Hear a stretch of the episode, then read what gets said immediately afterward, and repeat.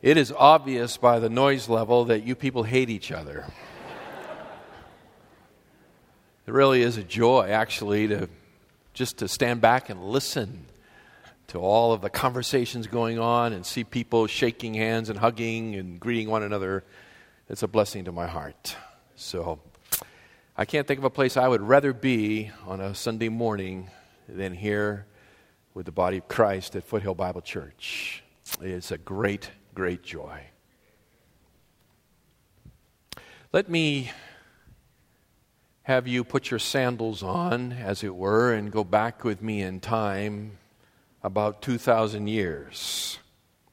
I want to take you back to a conversation that is familiar to you. It is a conversation that occurred in the very wee hours of the morning, on Friday morning. Jesus, having been illegally tried several times by the Jewish authorities, was now standing before Pilate for the civil phase of his illegal trial. And Pilate was questioning him repeatedly, and Jesus was making no reply until Pilate finally turned to address the question of whether he was indeed a king. And Jesus responded to that question, and he said something profound. He said, "Everyone who is of the truth hears my voice." Pilate didn't know what to make of that kind of a response. And so he replied, and I suspect quite cynically, "What is truth? What is truth?" And you know, his question has resonated down through the centuries. What is truth? We live in a world that plays fast and loose with truth. We've come to expect it. We sort of build it in to our society. The political season is very much upon us, and so we are preparing ourselves for the endless prattle of politicians promising us things that we know they have either no intention or no ability to bring to pass. What is truth? We even pass laws in our society dealing with truth in advertising. Truth in advertising laws. But even with these laws, we've all come to expect that advertisements are overstatements of either the quality or the performance of the particular products, right? We sort of take it all with a grain of salt, as the expression goes. We've all seen the infomercials. Take this diet supplement, work out 15 minutes a day, and you too can have a body like a Greek god. Right? Buns of steel. And we laugh because we know it's ridiculous. It's absurd. At best, it's an exaggeration, and if not out and out fraud. This is where we live in. Deception is such a part of our culture that we regularly conduct polls and publish lists on the 10 least trusted professions. The 10 least trusted. And by the way, it changes year to year. Changes year to year. But the epidemic of untruthful speech is not just out there. It's not just out there. It's in here. And if I can be so bold to say, it's your problem. And it's mine. We live in a very, very untruthful world, and we are untruthful people. Open your Bibles up to Matthew chapter 5. Matthew chapter 5, we're coming back to the Sermon on the Mount. We've been gone from this passage now for about 2 months. We're coming back. Matthew chapter 5, this morning, verses 33 to 37. The Sermon on the Mount is Jesus' exposition of true righteousness. What is true righteousness? In this sermon, Jesus acts in the role of an Old Testament prophet, calling his people back to the Word of God and the requirement of that Word for an internal righteousness, not an external obedience to the law, not something superficial, not something that can be accomplished in the flesh. Jesus is the Messiah, and he has come to redeem his people and to establish his kingdom. But in doing that, he did not come, he says, to abolish the Old Testament scriptures, verse 17, chapter 5. But he has come to fulfill them. He has come to fulfill them, and he has come to fulfill them by reiterating their moral demands for an internal righteousness in preparation for his coming kingdom. He is giving the people of his day an ethic to live by until he establishes his great millennial kingdom. And it's not just an ethic for them, it's an ethic for us as well. An ethic to live by. It's an ethic that pierces through the external righteousness of the Pharisees. Verse 20.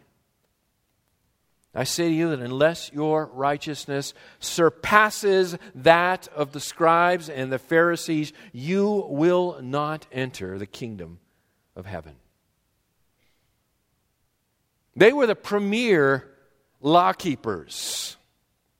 They were the masters of external righteousness.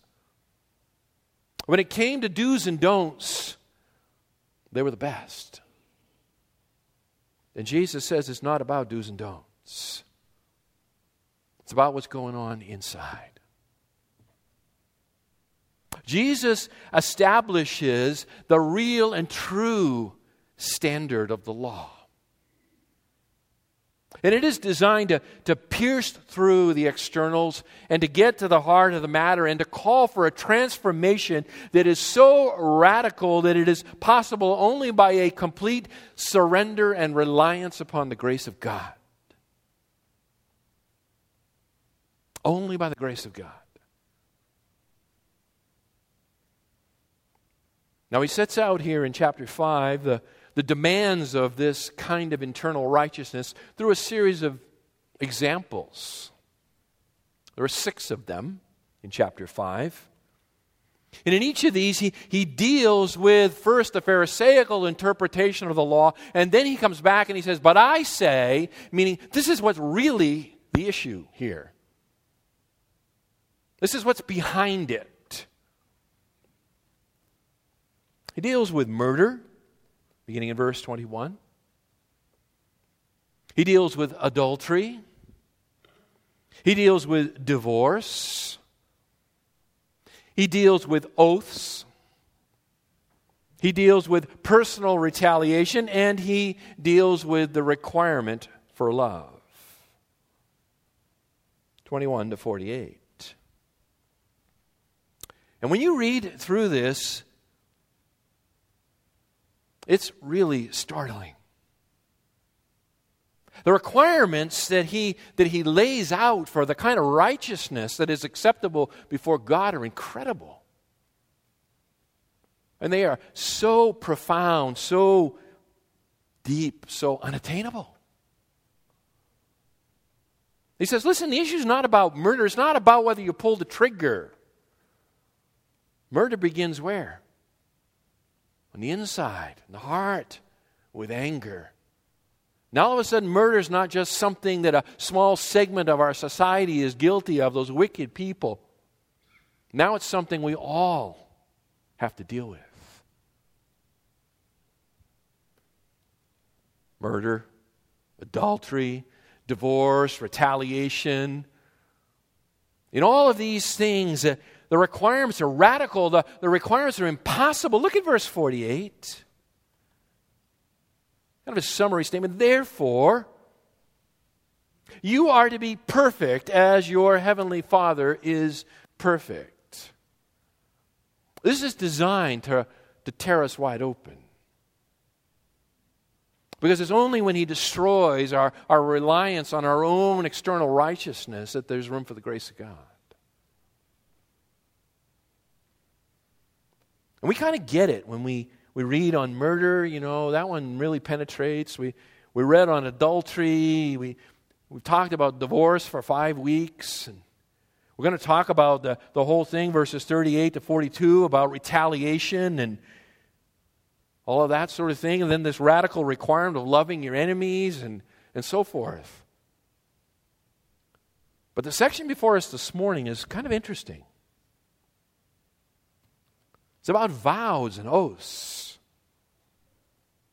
Let your yes be yes, your no, no. I've titled the message, Tell the Truth. And in one sense, you read this through and you begin and you think, well, okay, I mean, the murder thing, the adultery thing, the retaliation, the radical standard of love, those are incredible. But oaths, I mean, I don't stand around making vows. How does this really relate? This doesn't seem to like rise to the same level of intensity, right? That's because we don't think very deeply about the topic of truthfulness. See, this section here, 33 to 37, is about truthfulness. So when we kind of get behind the discussion, and a historical discussion at that, about giving oaths and making vows and things that for the most part we don't really engage in, but we get to the real heart of the matter, like behind murder is anger, right? Now we all relate. Well, we get behind the things about vows and oaths, and we start to talk about truthfulness, and then all of a sudden, whoa, this relates to everybody. For all time, in all cultures, in all places, in all ages. The Bible says it's impossible for God to lie. Hebrews chapter 6, verse 18. The Bible also says in John chapter 8 and verse 44 that the devil is a liar and the father of lies. That kind of sets the stage. There could not be a more stark contrast between God and the devil. One cannot lie, can only tell the truth. The other can do nothing but lie and cannot tell the truth. That sets the boundaries. That frames the argument. So let's just put it simply. When we tell the truth, we emulate our God. When we engage in verbal deception, we're joining forces with the prince of darkness. That's what's at stake.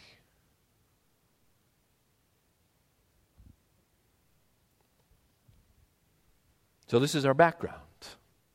And with this background, let's take a look at what Jesus says.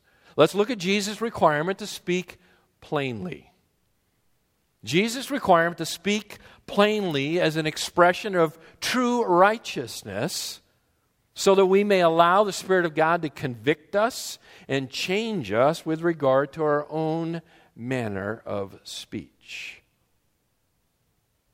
Let's pray that the Spirit of God would take His word this morning like a scalpel and cut away at those things, some of which we probably are not really all that aware of. Let me read the text for you, beginning in verse 33.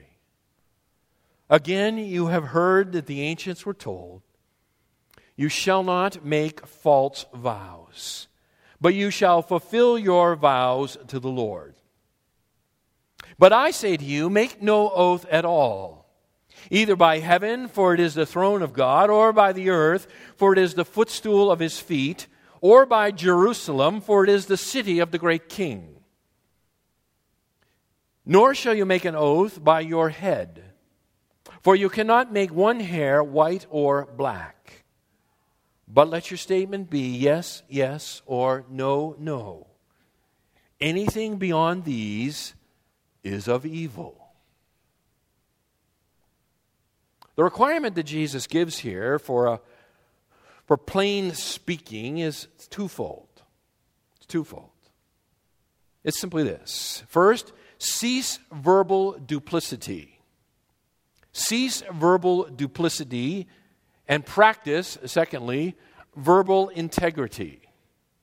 Cease verbal duplicity, practice verbal integrity. That's what it's all about. Let's take a look at that first, beginning in verse 33. Cease verbal duplicity. Again, he says, you have heard that the ancients were told. It's the same formula introduction that you see in verse 21. You have heard that the ancients were told. Now, just by way of reminder, you need to visualize this sermon. Jesus is speaking to his disciples. He's speaking to those that are close, his close disciples. He has chosen the 12 at this point, and he's speaking to a larger group of disciples, and he's speaking to an even larger group of onlookers. And off to the side are the Pharisees. And they have been pursuing him, not because they believe, because they are looking for opportunity to try to discredit him among the people with whom he has a growing popularity. So when Jesus says, you have heard that the ancients were told, you need to visualize it in your mind, him pointing onto the side to the group of Pharisees standing over there. You have heard that the ancients were told. What he's saying is, you have heard from these, your teachers of the law, certain things. But I say to you, what they have told you is not complete. It is not true. But I will tell you what the law really means. If you are content with their righteousness, you will never enter the kingdom. You need to exceed it. That's the picture. So he says, again, he's returning to the same thrust. You've heard that the ancients were told, you shall not make false vows, but shall fulfill your vows to the Lord.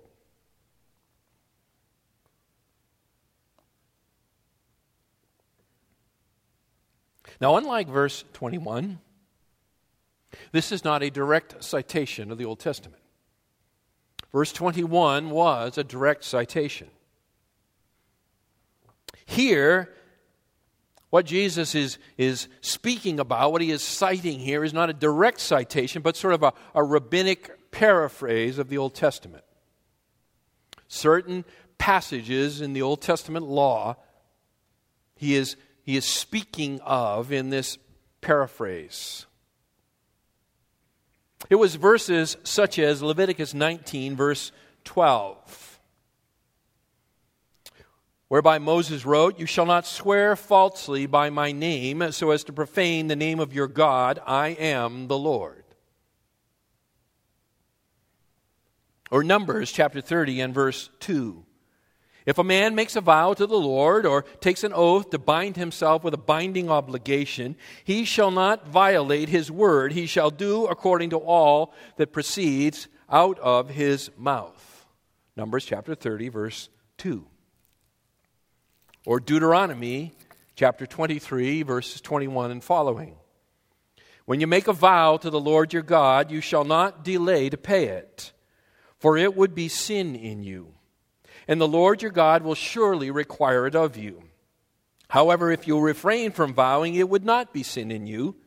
You shall be careful to perform what comes or what goes out from your mouth, just as you have voluntarily vowed to the Lord your God what you have promised.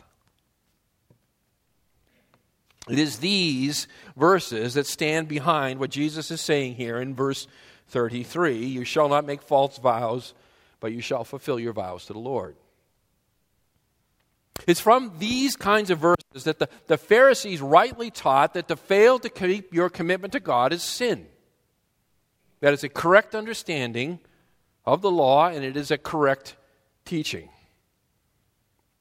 The Pharisees further taught, and correctly I might say, that when you take an oath, that is, you make a solemn statement, and you affirm something to be true before God, you have invoked God's honor in the matter. You've invoked His honor. And so an oath to an individual becomes a vow to God when God's name is involved in the promise. An illustration of that would be in Romans chapter 1, verse 9, where Paul says in his introductory remarks to the church at Rome, he says, God is my witness. He is invoking the name of God. Now, this is a correct understanding. It's a correct application of these statements in Leviticus and Numbers and Deuteronomy. It is faithful to the Scriptures as far as it went. But the problem here is that the Pharisees failed to understand the full implications of the command to be truthful. They failed to understand that. What they failed to understand is that the commandments refer not only to people's relationships to God, but to their relationships to each other. If you have to be truthful with God, you have to be truthful with each other. And they missed that part of it. It's really a classic illustration of arguing from the greater to the lesser. If this is true, then this is true. God doesn't spell everything out. He expects His people to understand the implications of His word. Because it's not permitted to lie to God, we should conclude that it's also not permitted to lie to each other. But it's here the Pharisees, they missed the boat. They said you can't lie to God, but as far as each other, the Bible doesn't say. So they taught that as long as the divine name was not invoked, it's okay to break your word. As long as you're not invoking the divine name, it's okay. Now, it's obviously very hard to conduct interpersonal relations in a world of liars, right? So they set up a very intricate legal system of oaths. And these were designed to lend credibility to the statements they were making to each other by the occurrence of the oath. How do I know you're telling me the truth? Well, I'll swear an oath to it. But as they worked out this system, they figured out that as long as the divine name is not included in the oath, then we can swear the oath and still have the option of backing out later if we need to. Very complicated. Let me illustrate it. It got to the place where it was so absurd, one rabbi taught this, I quote, "A vow made by Jerusalem was non-binding, but a vow made toward Jerusalem was." It's all in the prepositions. That's what they tell you in Greek, right? So when someone's making a vow, you have to listen carefully to every single word, because if they say, I vow to keep my word to you by the name of Jerusalem, well, that's not a valid vow. He can get out later. But if he says toward Jerusalem, well, then he's committed.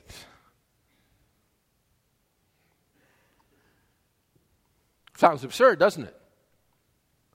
What kind of people would resort to such ridiculous legal shenanigans and maneuverings? How about 21st century people?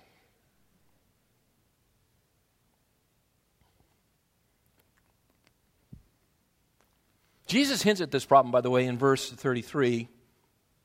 by where he, in Greek, places the statement to the Lord. It appears here at the end, right? You shall fulfill your vows to the Lord. In Greek, it's actually to the Lord you shall fulfill your vows. He's kind of highlighting the real problem, the real issue that's going on there. Basically, what was happening is the Pharisees were teaching the people there are two standards of communication, two standards of honesty. When it's with God, you have to be absolutely honest. But with each other, you do not have to be absolutely honest. You can cross your fingers and get out if you need to. Let me show you this over in chapter 30 or 23. Turn over to chapter 23, Matthew's Gospel. Because there it's more plain to see. Same issue, just a little more plain, or more obvious. Matthew 23 here, beginning of verse 13, is where Jesus begins to really call out the Pharisees, as it were, for their external righteousness, which is no righteousness at all. He says it in verse 16, "Woe to you, blind guides, who say, 'Whoever swears by the temple, that is nothing, but whoever swears by the gold of the temple is obligated.'" Or how about verse 18? "Whoever swears by the altar, that is nothing, but whoever swears by the offering on it, he is obligated." You kind of get a peek into the window of their heart. I can swear by this, but see, that one you can't hold me to, but if I'd have said that word, then I would have been held to it. Jesus says, blind guides of the blind? What kind of corruption leads to parsing words like this? It's the human heart. It's the human heart. Back to chapter 5.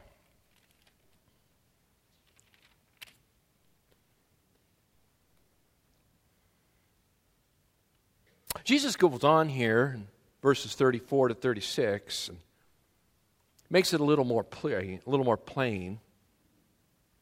Because what he says here in verses 34 to 36 is that even those oaths that don't appear to invoke the divine name, they really do anyway. Because they assume a prerogative that belongs solely to God. So what Jesus is going to do here in verses 34 to 36 is he's going to disassemble this whole crazy notion of it depends what the meaning of the word is before we know whether it's the truth. You've heard the ancients have told you, but I'm telling you, I say to you, verse 34, make no oath at all, either by heaven, for it is the throne of God, or by the earth, for it is the footstool of his feet, or by Jerusalem, for it is the city of the great king. He's saying, listen, it's all related to God. It's his throne, it's his footstool, it's his city, it's all related to him. You don't get out by just not formally including the divine name. The vow's the vow, keep it. You have invoked God. Verse 36, "Nor shall you make an oath by your head, for you cannot make one hair white or black." This is the idea that you say, well, if this doesn't come true, then, may my head fall off or something. Saying, you idiot. You idiot. You can't alter the aging process at all. That's what it means to make your hair white or black. Okay, it's not about your hairdresser. Saying that the aging process is beyond your control. Your body is beyond your control. It's under God's authority. So even if you think that you're evading the invoking of the divine name by somehow limiting it to yourself, I cross my heart and hope to die and stick a needle in my eye, right? He's saying you don't control your body, God does. So you're still invoking the divine name. Therefore, when you speak with an oath, You're under full obligation to keep it. He just smashes that whole crazy notion. Parsing words.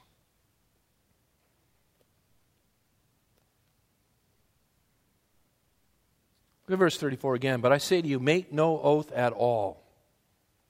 Make no oath at all. What does he mean by that? Well, it's not a strict and absolute prohibition against taking an oath. Some people have interpreted it that way. Certain groups believe that they cannot swear an oath in court or anything like that because Jesus prohibits it.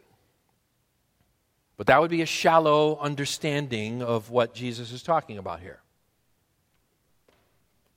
It is a prohibition against the practice of swearing oaths while looking for the legal loopholes in the oath. That's what he is talking about. When he's saying, you shall not swear an oath, he's saying, you shall not swear these kinds of oaths. That is, that the disciples of Jesus Christ are to be characterized by integrity in their speech. Now, how do I know it's not an absolute prohibition? I know it like this. I know, first off, because God prescribed the taking of oaths. Deuteronomy chapter 6, verse 13. God said, you shall fear only the Lord your God, and you shall worship him and swear by his name.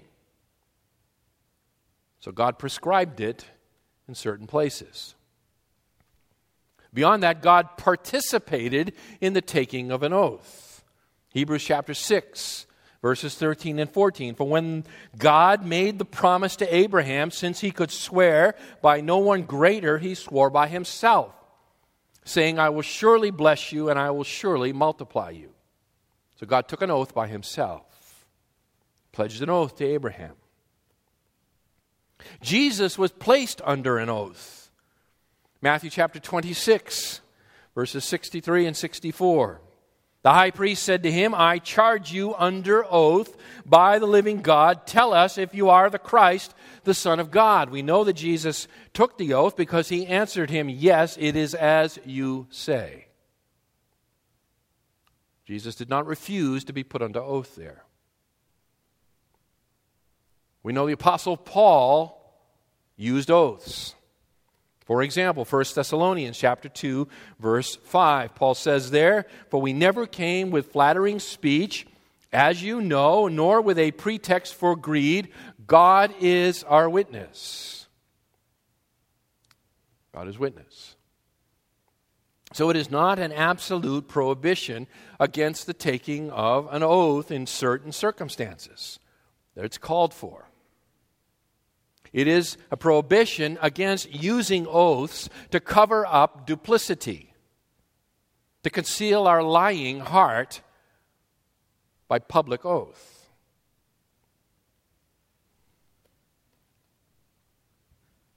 Whenever you swear an oath, whether God's name is directly invoked or not, God is always involved in your oath. And so you have to keep it.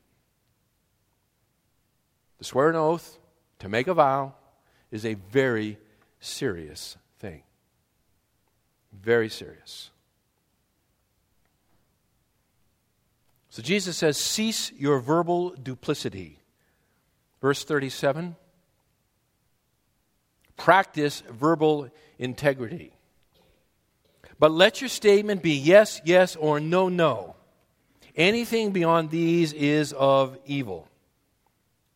In contrast to the prevailing practice of his day, Jesus says that his disciples are to be characterized by honest speech. Simple and honest speech. A plain yes or no answer is all you need to give. Just yes or no. If you say yes, then yes it is. You'll follow through. If you say no, then no it is. You'll follow through. You don't need to swear some sort of an oath to support your credibility. The credibility lies in the character of your person, a follower of Jesus Christ. Disciples of Jesus must never engage in deceptive speech. They must never take the line that I only need to be truthful when I swear an oath. If I didn't promise, then I don't need to tell the truth. Instead, we must relentlessly practice verbal integrity. That's what Jesus says. True righteousness, inward righteousness, a righteousness that is only available through the grace of God, a radical commitment to truthfulness, says that my word is my bond. Yes or no, that's it. That's all I need.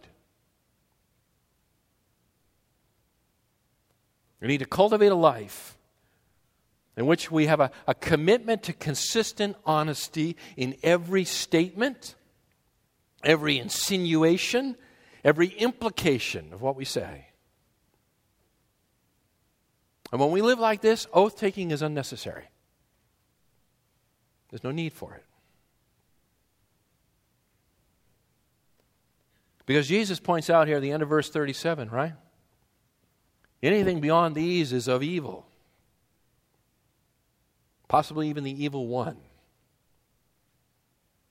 Deceptive speech, lying, untruthfulness, it comes from the pit of hell.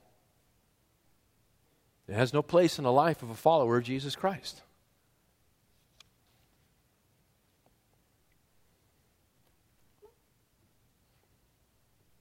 So what do we do with this?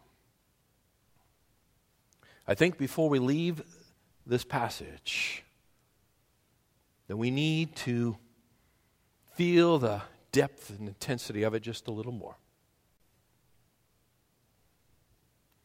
So if you will permit me, I'm going to try to apply it to some specific situations in our day, in our lives. This is where your toes are vulnerable, and so are mine. So let me give you 8 places of application of a radical commitment to truthfulness.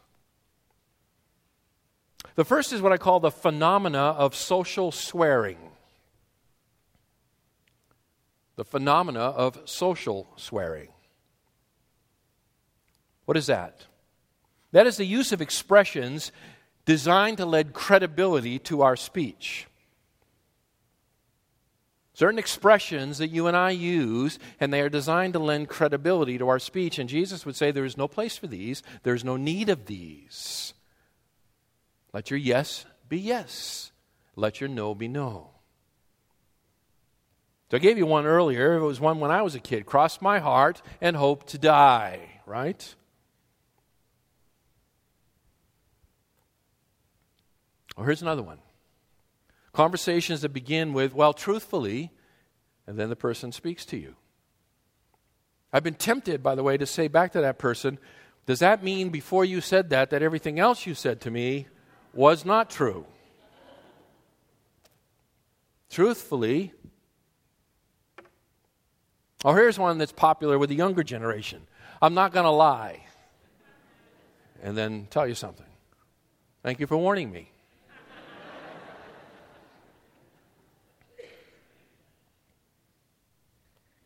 Or here's another one. I'm not kidding. I'm not kidding. Because normally I'm so prone to exaggeration, you can't believe anything I say. So I'm not kidding on this one. This is what's called social swearing. It's the modern equivalent of swearing oaths to lend credibility to our speech.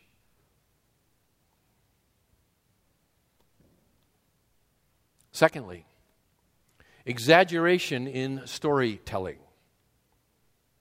This is another place where verbal deception slides in. Exaggeration in our storytelling. You know how it goes. The story gets bigger and better every time it's told. The details grow. Usually the hero of the story, which tends to be us, also grows. Exaggeration. It's really deceptive speech, is what it is. It's deceptive speech. By the way, I can't help this, but you've heard the story about the one-armed fisherman? He caught a whopper. It was that big. Right? Yeah. You know how fishermen are, Don.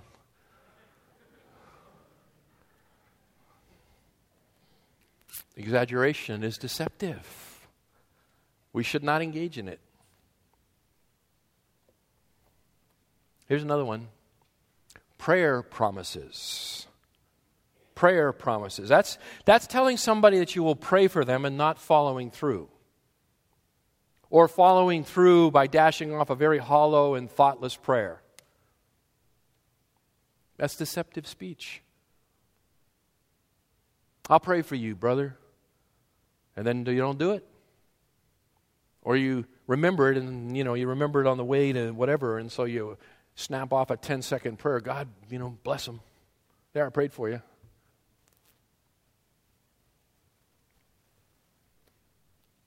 There's another one. I'm going to be an equal opportunity offender, by the way, this morning. Social invitations. Social invitations. That's telling somebody that you will show up for an event and then not showing up. I'll be there. And then you're not there. Let your yes be yes or your no, yo. If you're going to come, say yes and come. If you're not going to come, say no and don't come.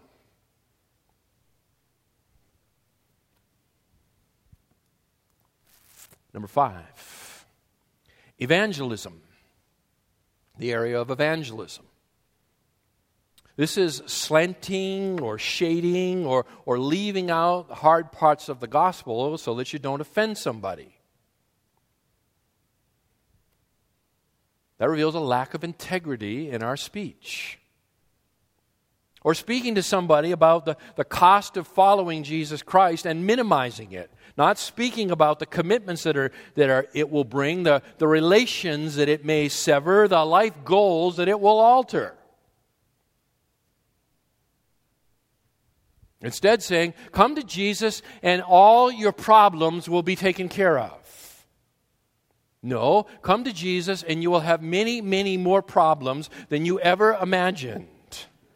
But your greatest problem, which is you are dead in your sin and under the wrath of God and destined for an eternity in the lake of fire, will now be resolved. You will enjoy His blessed presence forever in heaven.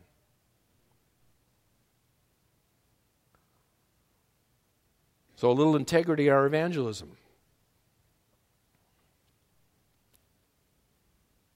Wedding vows. Wedding vows. I don't know if this was in Jesus' mind, flowing out of verses 31 and 32 or not. But certainly it's a place of application. We make wedding vows and we break them. People take them lightly. Represents a serious problem in our culture. What good is our word?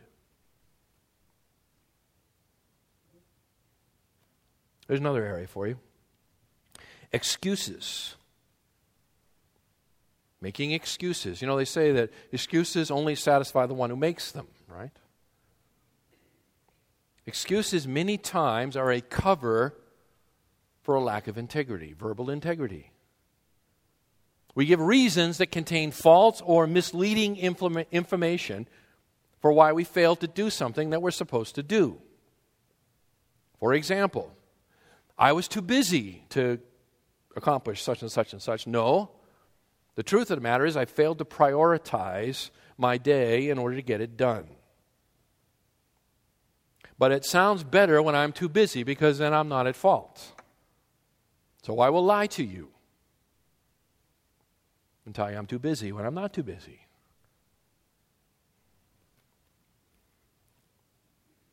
Eight. Business deals that do not turn out favorably. Business deals that do not turn out favorably. This is a place for your yes to be yes and your no to be no. So it kind of goes like this. If you're a business owner and you give someone a quote for work, and you do the work, and it turns out that you gave them a bad quote, eat it. Eat it. And learn a lesson.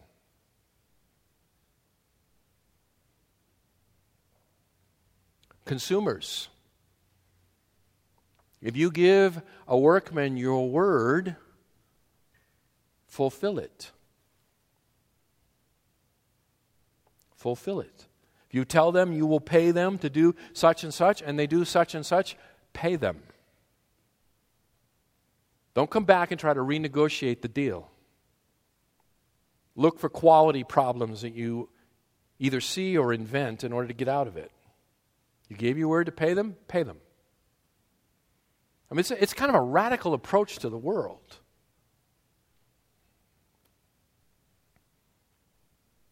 Psalm 15, verse 4. The righteous swears to his own hurt and does not change. Swears to his own hurt and does not change. When our girls were younger, they would make a babysitting commitment. Someone would call them up and say, will you babysit for me on such and such a night? And if they said yes, and then later one of their friends called and said, hey, we're going to the movies. You want to come? Dad, can I cancel the babysitting commitment so I can go to the movies? Answer, no. But Dad, everybody's going to the movies. No, not everybody's going. Right? Just everybody in the whole church except you. Because the righteous swears to their own hurt and does not change. Our word is our word.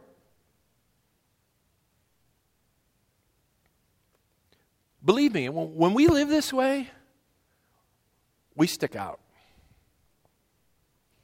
We'll probably get taken advantage of. But that's okay. We'll deal with that when we get down to retaliation here next week. Right?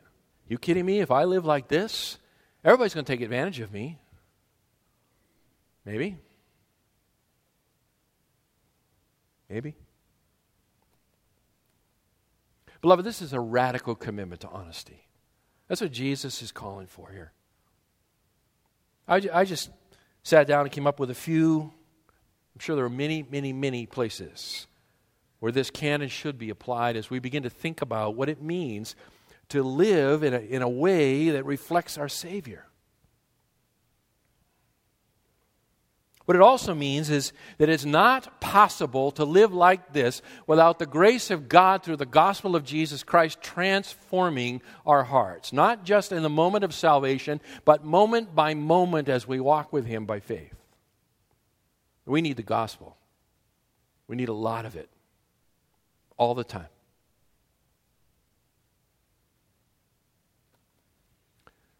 Day by day. Situation by situation. Tell the truth. Tell the truth. We have a little time left, and I'm happy for that because I really like that song, Jesus Shall Reign, and I want to sing it again. So while I pray, if the musicians would make their way back up, let us close the service by singing about our soon and coming King. Let's pray. Father, thank you for your word. It is your word, our Father, that shines the spotlight of truth into our heart and reveals the darkness that still resides there. Oh Lord, there are those crevices, there are those places where the gospel light has still to penetrate. And I pray that your Spirit would work this morning in my heart and in the hearts of my brothers and sisters here, in a very unique way, Lord, for each of us, where the radical commitment to truthfulness might become our commitment, our practice. Our Father, we know that it won't be a perfect practice. We are still a broken people, saved by grace through faith, awaiting the redemption of our bodies, the return of our King. And yet, our Father, you are, through your Spirit, who uses His Word, continually about the process of transforming us.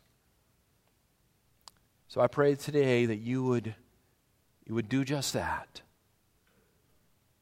Help us to think seriously in the weeks to come about truthfulness at school, at home, at work, and in the marketplace. And pray also, our Father, for those people here this morning who do not have your indwelling Spirit because they know not Christ as their Savior.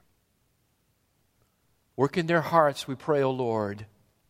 Grant them eyes to see, ears to hear the truth, to recognize their spiritual condition, that they are lost and without hope in this world. And may you grant them faith to flee to Jesus even now. O Lord, be merciful to them, we pray. In Jesus' name, amen.